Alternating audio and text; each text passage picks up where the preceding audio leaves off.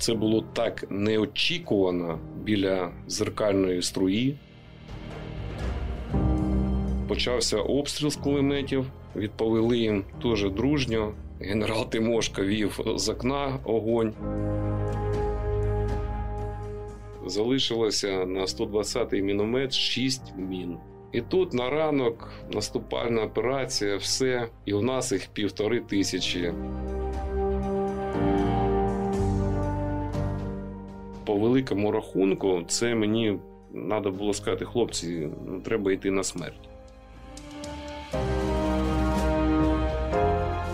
Став відкритий рост перед цією колоною і вів вогонь з гранатомету. Він загинув, стоячи перед цією колоною. Харків відстояли харків'яни.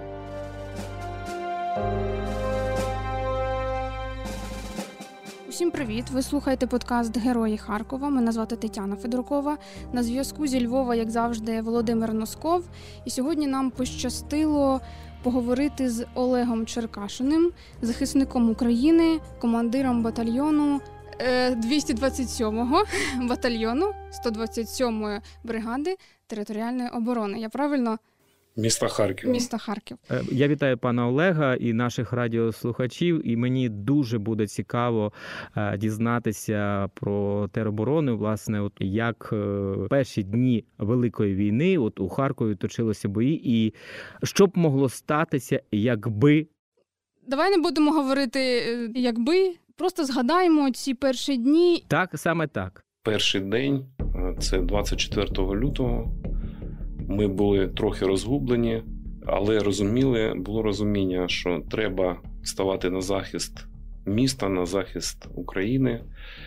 І тут так пощастило нам, в цей день був призначений головою поліції Харківської області, наразі вже генерал Тимошка Володимир Володимирович. Він мене набрав 24 лютого, спитався, де я, де мої хлопці. Я відповів, що ми готові. Він дав розпорядження їхати отримувати зброю і прибути до нього в його підпорядкуванні. Давайте одразу скажемо, що у вас вже бойовий досвід до цього був у зоні АТО. Так, дійсно. З літа 14 по 16 рік я був бійцем батальйону «Донбас», добровольчого батальйону. І зі мною була команда, які були моїми побратимами з цього періоду. Ось 24 лютого вся ця наша команда батальйону «Донбас» стала знову до строю захищати Україну, захищати наш рідний Харків. Ви ще застали Іловайськ, тобто бої ті, які були значущі. Я прийшов до батальйону, коли саме почалися ці події.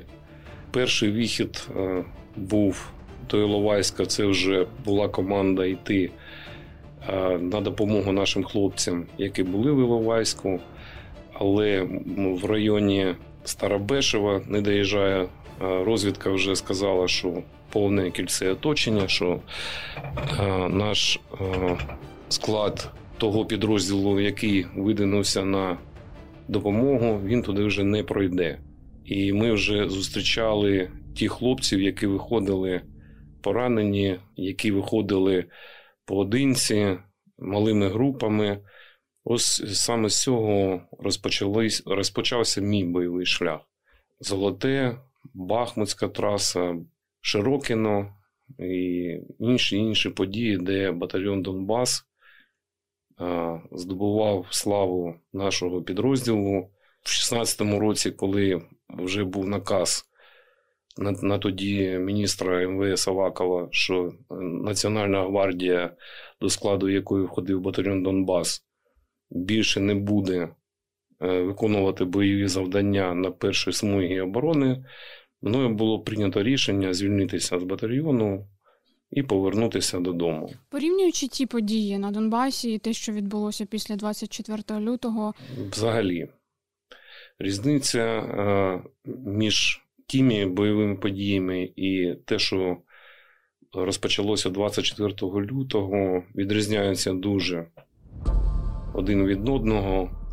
Це те озброєння, яке використовується російською армією, та кількість російської армії, авіація, більш потужна артилерія, танкові підрозділи їхні і взагалі та навала, яка прийшла до нас 24 лютого, це не йде в порівняння в тих подіях, які розгорталися з 14 і по 24 лютого 22-го року. Тобто для вас день 24 лютого був абсолютно логічним продовженням війни, початої 2014 року.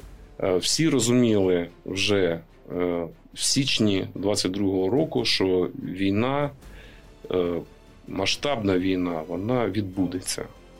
Тому дійсно ми розуміли і готувалися, строїли якісь плани на той випадок, якщо пропаде зв'язок, де зустрічаємося, де збираємося і таке інше. Проговорювали все для того, щоб коли прийде цей момент, ми були разом і стали на оборону нашої держави.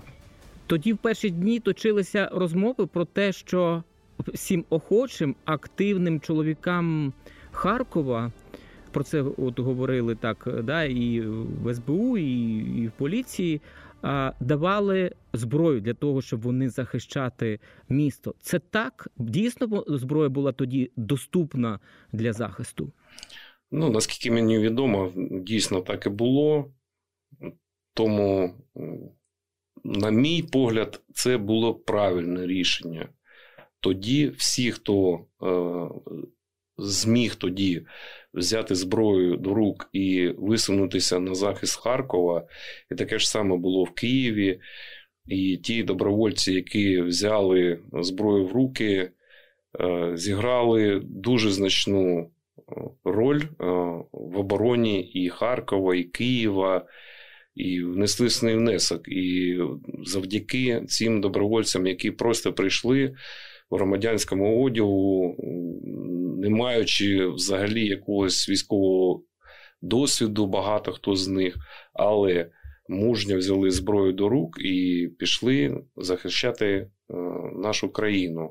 Я все хочу спитати про ці перші бої і саме центр міста. 27 лютого, так? Був прорив? Ну, дивіться, ми цю колону зустріли несподівано, тому що вона вийшла біля зеркальної струї по напрямку к площі. Це було так неочікувано, що на мить ми навіть розгубилися. Але кулеметники російські привели нас до тями. Ну, ось тому, що вони перші відкрили огонь. Вони відкрили огонь по зданню управління внутрішніх справ і по тому припаркованому транспорту, який знаходився біля управління. І де були і ми, і там ще бійці. Почався обстріл з кулеметів. Ну і, відповідно, ми відповіли їм дуже дружньо. Генерал Тимошка вів з окна огонь, губернатор тоді стояв рядом, ось, і всі не розгубилися, дуже швиденько згрупувалися і почали обстрілювати цю колону. На жаль, вона прорвалася через нас і пішла далі до вулиці Весняна. Їхня задача стояла, мабуть, закріпитися в якійсь будівлі адміністративній, так? Чи вибити сили українські? Що вони цим намагалися зробити? Яка була справжня ціль цієї колони, ну, мабуть, ми навряд чи колись вже узнаємо. Ось, ну, то, що це було, ну, і моє таке відчуття було, що вони трохи заблукали. Вони рухались по вулиці, і вони, мабуть, теж не очікували, що вони вийдуть до головного управління внутрішніх справ, де собі такий отряд нормально озброєний, і для них це теж, мабуть, стала несподіванка. І потім був бій у школі. Я от Тані якраз розповідав, що я чув ці автоматні черги біля свого будинку. Недалеко від мене проїжджали ці колони по Клочківській.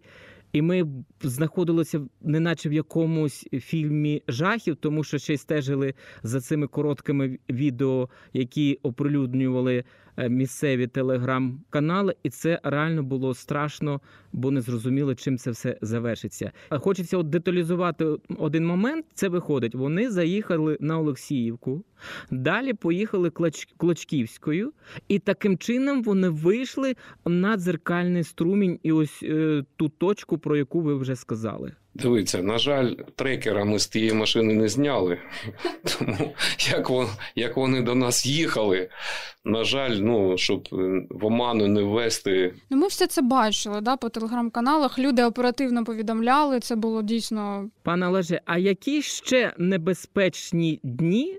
От просто я пам'ятаю, ще, здається, це було 2 березня, вночі я чув, так, біля себе, ну, я майже в центрі мешкаю, так, автоматні черги, і там потім казали і про Тринклера вулицю, і про ще, тобто все ж виходить, оце перший момент 27 лютого, і ще були ж далі, правильно, ще кілька спроб? Дивіться, ну, наскільки я розумію, ворог в саме місто більше не заходив, наскільки мені відомо. Я розумію, так, це був якийсь, да, сили спеціальних операцій Російської Федерації, якийсь передовий загін, у якого було якесь завдання, якого, на жаль, я не можу коментувати, але завдання було в них зрозуміло безпосередньо зайти в місто Харків і далі, мабуть, розвивати якісь бойові події і допомагати просуванню основних сил противника безпосередньо в місто Харків. Як вдалося вибити їх? От що стало ключовим? Взаємодія, комунікація між різними підрозділами? Це, мабуть, згуртованість усіх харків'ян.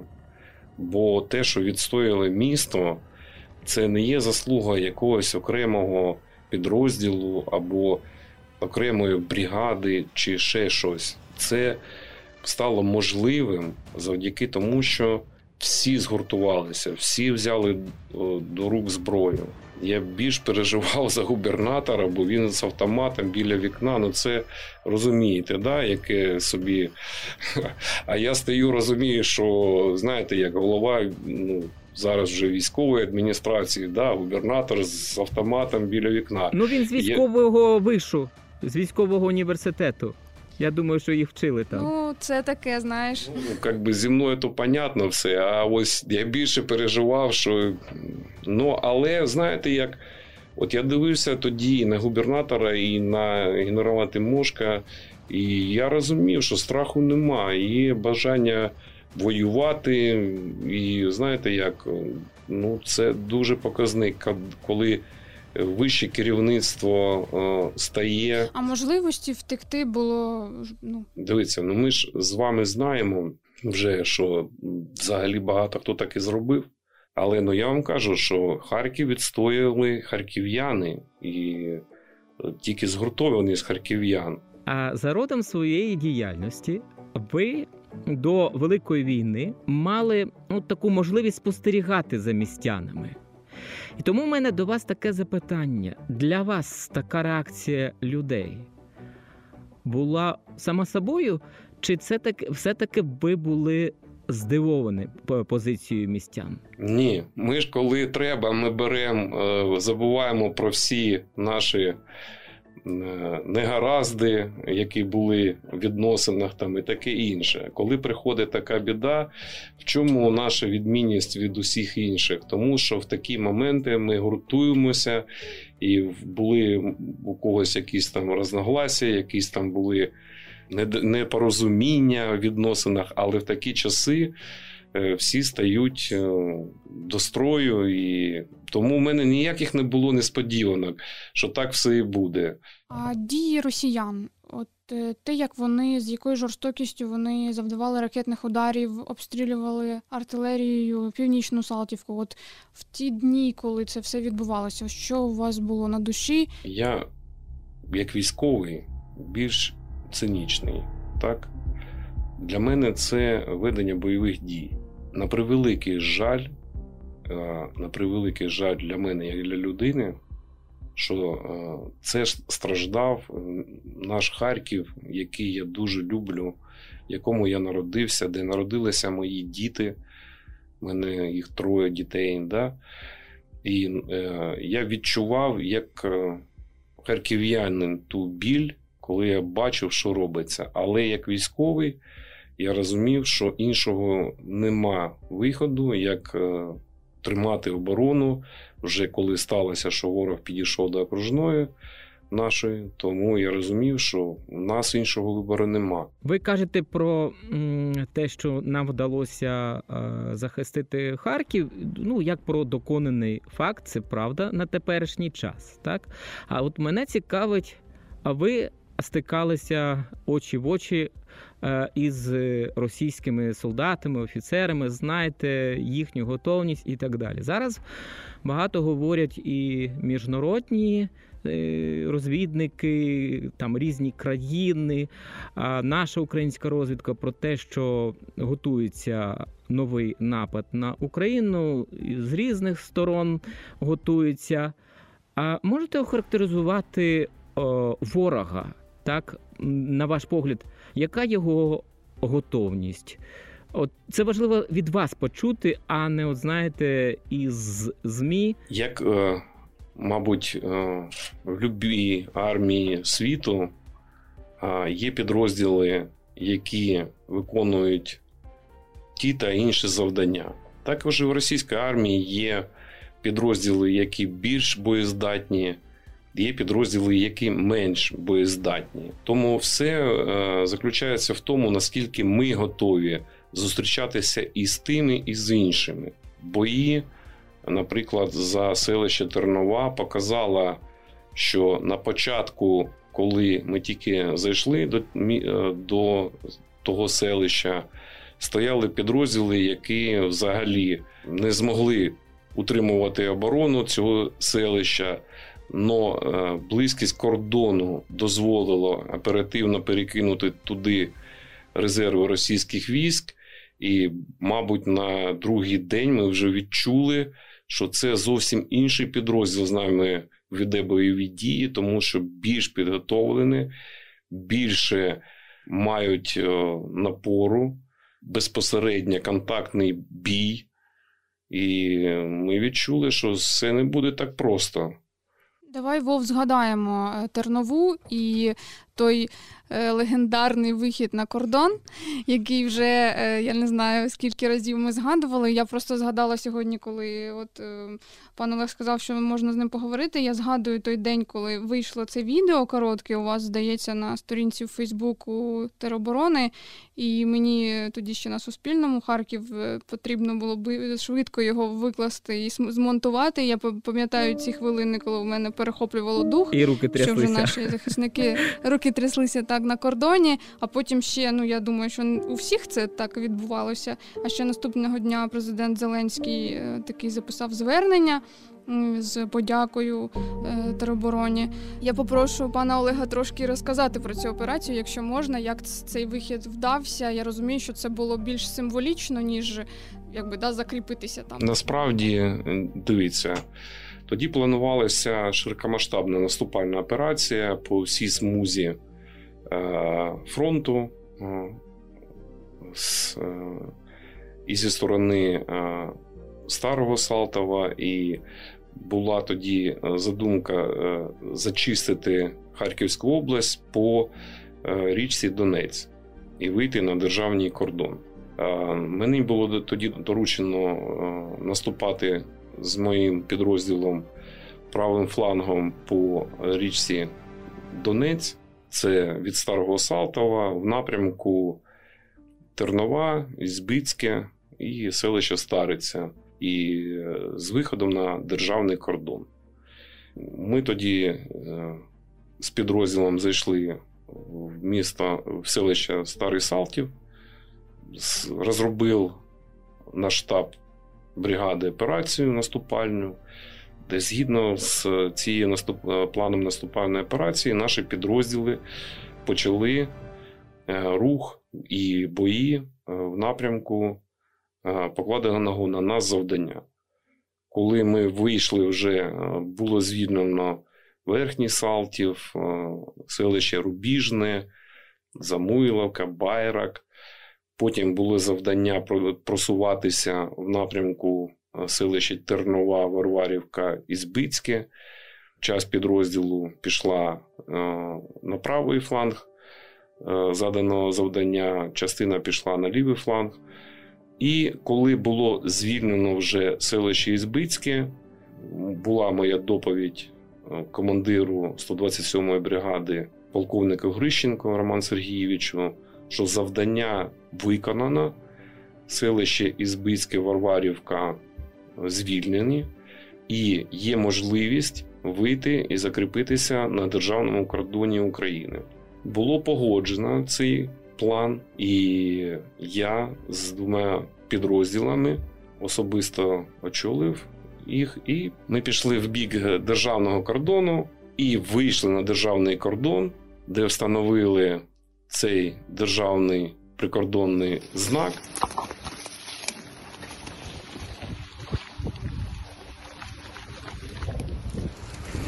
Пане президенте, Верховний Головнокомандувач Збройними силами України, доповідаю, 227-й батальйон 127-ї бригади територіальної оборони України вийшов на рубіж і кордон, на роздільну смугу з Російською Федерацією, з країною-окупантом. Ми дійшли, пане президент, ми тут. Ось з нами прикордонник. Передаємо йому знак за нашою спиною. Який знак? 910-1. Я доповів про те, що ми вийшли. Один з водів закріпився безпосередньо метрів, мабуть, за 150 від смуги. І коли було зрозуміло, що дуже ризиковано, тому що ми дуже видвинулися правим флангом, і було можливість у ворога нас відрізати від основних сил, було прийнято рішення не закріплятися на даний час саме по смузі державного кордону. Ми зайняли оборону десь, може, кілометр-півтора від державного кордону. І виконували там завдання до моменту, коли прийшло розпорядження вивести підрозділ з першої смуги ведення бойових дій. Для вас цей вихід що означав тоді? Радість, гордість. Всі за вами пішли, я так розумію, да? Всі, ніхто не... Бажаючих було стільки, що, мабуть, якщо б ми туди всі, хто бажав, вийшли, ми б точно туди вже не пішли. Но було прийнято розумне рішення, тому що ворог все-таки був з усіх сторін. На рубежі міста Вовчанськ були російські війська, ліворуч від нас Веселе, були російські війська, попереду кордон. Ну, тоді ми розуміли, що з усіх сторін ворог. По суті, ми були в оперативному оточенні. Тому комбріг зважив всі ризики. Але, знаєте як, ці хвилини, мабуть, запам'ятаються нам на все життя. От ті емоції, які ми пережили тоді, це було дуже емоціонально. Пане Олеже, а от якщо продовжити про кордон, але сьогоднішнього дня ми всі стежимо за зведеннями Генштабу, і якщо, наскільки я розумію, так, якщо перекласти на просту мову, то російський ворог не залишає спроб атакувати, пробитися, прорвати і так далі. От якщо це можливо, поясніть, що зараз відбувається на нашому кордоні? Я можу тільки розповісти про ту смугу державного кордону, який зараз утримує мій підрозділ. І дійсно не було жодного дня, щоб ворог не обстрілював спроб перейти державний кордон. От дійсно, ми недавно сиділи, рахували, Давайте спробуємо пригадати, коли був день, коли ворог активно не обстрілював наші позиції і не предприймав попиток заходу за державний кордон. Жодного дня ми не спам'ятали, коли була тиша, і дійсно ми відпочивали. На жаль, дійсно, у ворога є ресурс вести зі своєї сторони, з території Російської Федерації, активний обстріл всіма видами озброєння, від важкої артилерії, танків, мінометів і таке інше. Тому дійсно на кордоні зараз гаряче. Ті смуги, яку тримає мій підрозділ. Тобто вони в певний час ще можуть задіяти і тяжку зброю, і далекобійну зброю? Вони це і роблять, нещодавня ракета. Вони це роблять кожен день. Кожен день. Я ж вам кажу, не було жодного дня, коли була тиша. Якщо говорити про населені пункти побіля кордону, там скільки залишається людей і взагалі це вже повністю розбиті? Там, де стоїть мій підрозділ, 2 селища знищені повністю. Нема жодного дому, який би вцілів. І людей там нема. І, мабуть, я так розумію, ще не скоро там буде якась кількість людей і куди повертатися, бо дійсно 2 селища знищені повністю. От нема жодної цілої хати.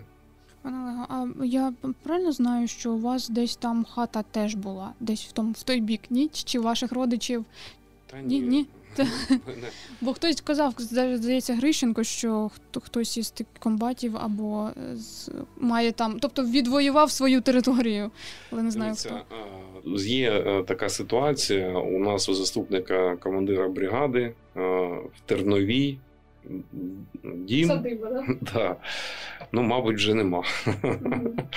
Ось, ну, це такий, ну, ми коли зустрічаємося, коли буває, пригадаємо, ми сміємося разом. Тому, бо був такий, я кажу, друже, ну, мабуть, від твоєї хати нічого не залишиться. Він каже, гатіть, хлопці, хер з нею, з цією хатою, аби ворога не було. Пане Олеже, повернемося ще в дні, коли ви звільняли, про зустріч із людьми, скажіть, про їхній стан і про те, які зміни в них відбулися, про що ви з ними говорили? Дивіться, я вам скажу так, в мене безпосередньо такої можливості, мабуть, і не було, тому що наша наступальна операція почалася за 2 дні до того, як був спланований і почався основний наступ по звільненню Харківської області. Тоді комбриг 127-ї бригади полковник Грищенко Роман Сергійович визвав мене до штабу і надав мені наказ проводити наступальні дії в районі селища Великі Проходи. Я здивувався, бо там був дуже щільний укріпрайон росіян, стояли елітні підрозділи. Я розраховував, що буде обща якась наступальна операція. Вже зараз можна про це казати. Він каже, дивись, за кордоном на території Російської Федерації стоїть російська дивізія резервна. Завдання скласти враження, що саме в цьому напрямку буде проводитися наступальна операція. Ворог повинен повірити в те, що саме тут. І завдання не дати можливості цієї резервної дивізії відійти. Тобто тут ще про хитрість, да? Таку тактику. Це не хитрість, це тактика. Знаєте, нам дуже боляче вийшла ця операція. Ми понесли втрати, непоправимі втрати. Це загибли тоді найкращі з нас. Багато було поранених, бо була ще одна проблема.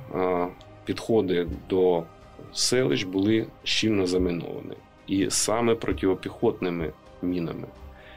І коли я отримав наказ, я приїхав, я був такий, знаєте, думаю, як я дам команду хлопцям, бо всі розуміли, що попереду, по великому рахунку, це мені треба було сказати: хлопці, треба йти на смерть.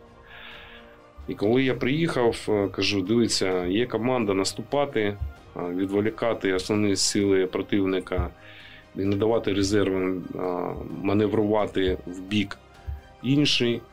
І кажу, всі ми розуміємо, що щільне мінне, сплошна суцільна смуга мін протипіхотних. І тоді хлопці казали: слухай, друже командир, якщо потрібно, то немає іншого вибору. І хлопці пішли на міни, героїчно йшли. А людський ресурс, це, ви погодитесь, це найцінніше, так, для вас, військових, особливо коли ми говоримо про вмотивованих солдат і офіцерів. І от зараз, коли говорять про потрібність оновлення сил, так, бо от ви зараз навели цей приклад, що багато гине, ми спостерігаємо ще за Бахмутом, Солідаром, за іншими гарячими точками Великої війни, так, говорять, що дуже потрібно зберегти от якраз цю цілісність і цю вмотивованість у наборі військових. Це вдається на тепер? У вас багато вмотивованих? Чи це рівень? Мотивованість людей, вона або є, або її нема. А тоді, коли от ставляться такі завдання, всі розуміють ціну. От ви думаєте, легко хлопцям було йти, розуміючи, що їх чекає?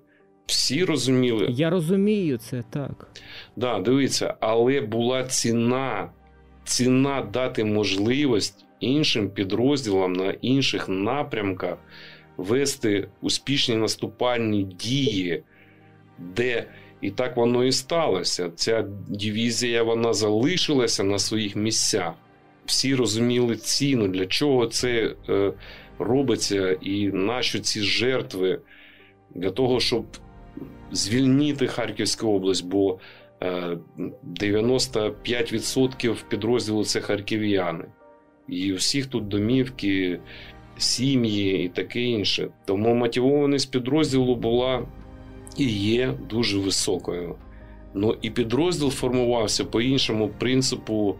В мене був вже опит добровольчого батальйону. І я бачив, як формувався тоді добровольчий батальйон, і свій підрозділ ми формували також по такому ж принципу відбору людей. Коли я отримав пропозицію від полковника Грищенка Романа Сергійовича стати на чолі і формувати 227-й батальйон, вже в мене не було питань, як це робити. Він розумів, що в мене є той костяк мотивованих людей, які складуть керівний склад цього батальйону. І дійсно відбір був дуже простий. Багато людей приходило, бо тоді був підйом, тоді було багато бажаючих. Але я зупиняв зразу всіх. І всім казав: хлопці, дивіться, ніякої романтики, ніякої... Батальйон буде, і я настоював на цьому, щоб це був штурмовий батальйон, штурмовий підрозділ, який буде саме звільняти, наступати і приймати участь в самих гарячих бойових діях. Тобто до вас свіжо мобілізованих з військкоматів не потрапляють, до вас потрапляють вже готові військові фахівці, правильно розуміємо? Березень місяць, і в тому числі пропонували військкомати людей, але я давав всім, звідки б не приходили люди. Сам прийшов, військкомат дав рекомендацію. Я давав ніч обдумати. І на ранок процентів 60 людей уходило. Я нікого не... І зараз так? Ні, зараз стоїть черга до батальйону. Я взагалі дуже приємно, от не буду казати там фамілії, не буду казати хто, ну, щоб таке, дзвони мені недавно дуже висока, поважна людина, то до тебе хоче йти служити хлопець там туди-сюди. Я кажу, чого іменно до мене? От каже, не знаю, от зустрінешся, у нього спитаєш, каже, але от вперся всі, тільки в 227-й. Кажу, ну добре, то, пане генерале, я вас почув, зустрінуся обов'язково, якщо гарний хлопець, дійсно візьму. Але наразі штат сформований, місць фактично немає. Пане, ви можете сказати, чим має володіти боєць ваш? Бажанням, тільки бажанням. Дивіться, в мене склад інструкторів дуже якісний. І це відмінність нашого підрозділу. Ми забезпечуємо процес навчання самостійно. Перший підрозділ – це були люди, які ну, процентів 80 ніколи не тримали зброю в руках. Взагалі. Але через ту процедуру, через яку я вже вам розповів, я розумів, що це залишалися мотивовані люди. Той склад інструкторів, який в мене є, він з них робив і робить по сьогоднішній день. Багато вже хлопців в підрозділі, можна сказати, це дуже хорошо підготовлені бійці. Для мене головне мотивація. Все. А іншому ми все навчимо самі. Дуже великий внесок в формування нашого підрозділу. Бо, знаєте як, я вам скажу, батальйон формувався, коли я отримав наказ сформувати батальйон, і це був наказ сформувати за 2 тижні. Я думав, що це жарт якийсь, чи... але комбриг каже, ні. Крім зброї, не було нічого. Але бійці це де ліжко, що поїсти, що на себе одягти. І для мене, як для командира, стала зразу дуже велика проблема, де це все брати. Бо тоді ще бригада формувалася і не було ніякого забезпечення. Я тоді звернувся до міського голови, приїхав, кажу, Ігор Олександрович, формується батальйон територіальної оборони міста Харкова, але нема нічого. Ми сіли, він каже, так, перше, кажу, приміщення, так, все маєш, кажу, але треба, щоб там була кухня, була вода, було опалення, було все. Так, маєш. Кажу, нема що їсти. Так, зараз вирішимо. Насправді, я вам скажу, це, знаєте, зараз, може, знаєте, вже ми можемо так розмовляти розслаблено, але тоді його внесок став ключовим. І перші бронежилети, перші каски, перші продукти – це все завдяки нашому міському голові. А це за його кошти? Чи от він не казав? Можливо... От яка різниця, от як це було? Якщо б ми тоді, це був початок березня. Ну, я вам кажу відверто, якщо б тоді цього не сталося, ну, цього взагалі би можливо і не було.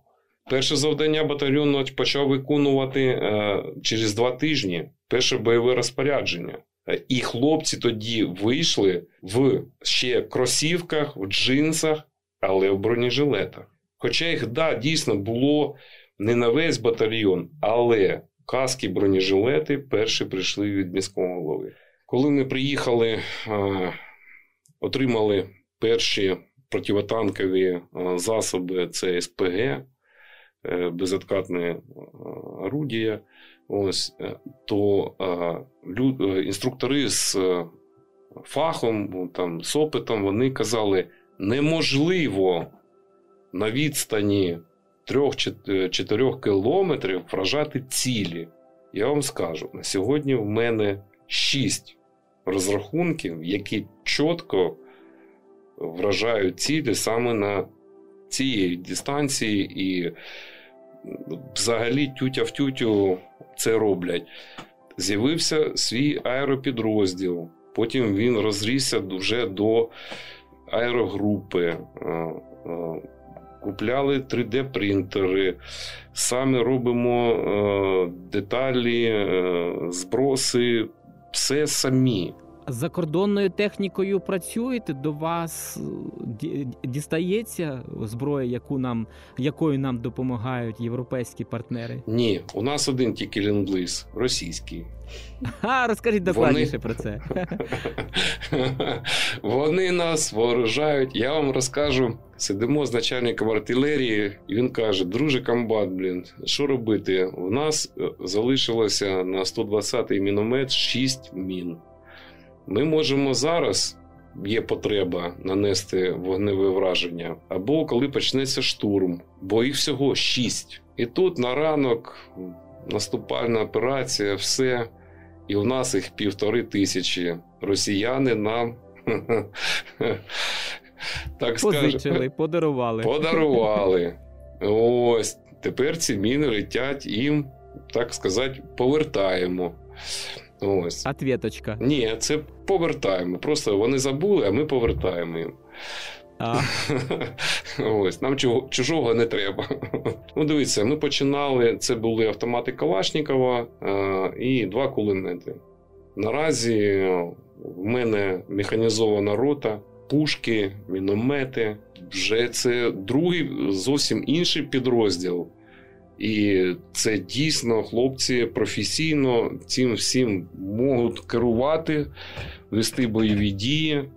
І я пишаюся, що я маю честь керувати, командувати таким підрозділом, такими хлопцями. Наразі ми самий нагороджений державними нагородами підрозділ в силах ТРО. Ви самі, наскільки я знаю, маєте 2 ордени? 3. Ні, ну це ж ще ж були і перші роки війни. Але для вас, я розумію, ці ордени – це як, ну, не за орден ви воюєте і не, ну, не до цього, але це відзнак. Для мене дуже важливо, що мої хлопці мають оцінку командування держави. І це ж, ну, для мене це показник. Коли хлопці роблять свою справу так, що вона заслуговує на нагородження саме державною нагородою, то я пишаюся тим, що ось така кількість героїв в моєму підрозділі. Це для мене, я не можу сказати, що мені байдуже. Для мене це дуже важливо. Та й для хлопців, я думаю, це важливо, коли боєць бачить, що держава оцінює його. Цінує його, так. Поважає його. Ну, ось, то і мотивація трохи теж на це впливає. Ну, це, ну, боєць бачить, що він зробив героїчний вчинок, і держава його відзначила державною нагородою. Пане Олег, я розумію, зараз ми так на такому позитивному, але мені б хотілося, щоб ви згадали людей, які пішли, віддали життя за Харків, за Україну. Можливо, є люди, яких ви могли б по іменах назвати або розказати трошки про них, тому що... Я не можу вам наразі розголошувати, але наразі робиться книга пам'яті саме нашого підрозділу. Всі, хто загинув, навічно будуть в лавах нашого підрозділу. На жаль, гинуть самі героїчні. Багато з них, хто загинув, вони йшли попереду тих підрозділів, вели за собою людей і першими гинули. Завдяки цим людям, в тому числі, я так розумію, відбувся той неймовірний контрнаступ у вересні, який дозволив звільнити значну частину Харківської області. Тобто це була така цепочка, хронологія подій, я розумію, що можливо... Перші загиблі були набагато раніше, ніж вересень. І кожен раз ті, хто загинув, вони робили дійсно героїчні вчинки. Бо та танкова колона, яка заходила тоді в травні на селище Старий Салтів, і один із гранатометників став відкритий рост перед цією колоною і вів вогонь з гранатомету. Він загинув. Ну, вони, мабуть, не очікували такого напору, такого тиску, і ми тоді підбили цей танк, знаменитий Т-90 прорив М, завдяки саме героїчним вчинкам наших хлопців. Тоді не так все було, знаєте, як ура, ура, перемога, все. Тоді ми теж понесли втрати, але зупинили. З собою. Тобто він став перед колоною? І... Да. Розслаблятися зрозуміло, що зарано. Що це можна казати, в якій зараз перебуваєте стадії. Це підготовка до більш серйозних операцій. Ще серйозніше. Ну, зачекай. Та. Ну, ти ж сама чуєш, що зараз з усіх усюд кажуть. Кожен день підрозділ, незважаючи на те, що він знаходиться на першій смузі оборони, вдосконалює рівень своєї підготовки. Ну, але досвід вже такий, ну, можна сказати, це не підготовка, а вже якась шліфовка тих вже моментів в своїй майстерності. Ну, який би майстер не був, але він повинен все одно... Удосконалюватися. Періодично перевіряти, чи ще рука в нього тримає цей удар. Тому, дивіться, на сьогоднішній день підрозділ повністю боєздатний, повністю готовий для зустрічі будь-з яким підрозділом російської армії. Я впевнений, що будь-який підрозділ, який вийде на смугу нашого батальйону, буде знищений. Тань, тут хочеться поставити крапку, але я все-таки, знаєте, я у Олега хочу запитати, а чому іспанець? Давайте так, я вам скажу. Цей позивний з періоду АТО, а як він з'явився, я вам не розкажу. Секрет. Давай один секрет залишимо. Дуже дякую пану Олегу. Я розумію, що у нас час вичерпано, ми не можемо затримувати. Знаєте, наприкінці вам скажу. Я пишаюся, що маю до цього відношення, що всі харків'яни мають до цього безпосереднє відношення. І це вже буде, мабуть, на віки. Наші діти, онуки будуть пишатися нами всіми, хто був в Харкові, хто його захищав, і вони навіки вже будуть жити в місті Герої Харкові.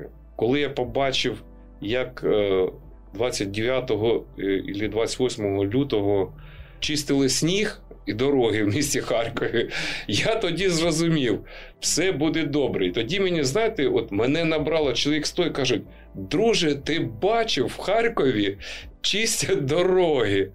Я кажу, я сам в шоці, хлопці, кажу. А як швидко прибирали оці залишки від зруйнованих будинків? Це теж ж просто...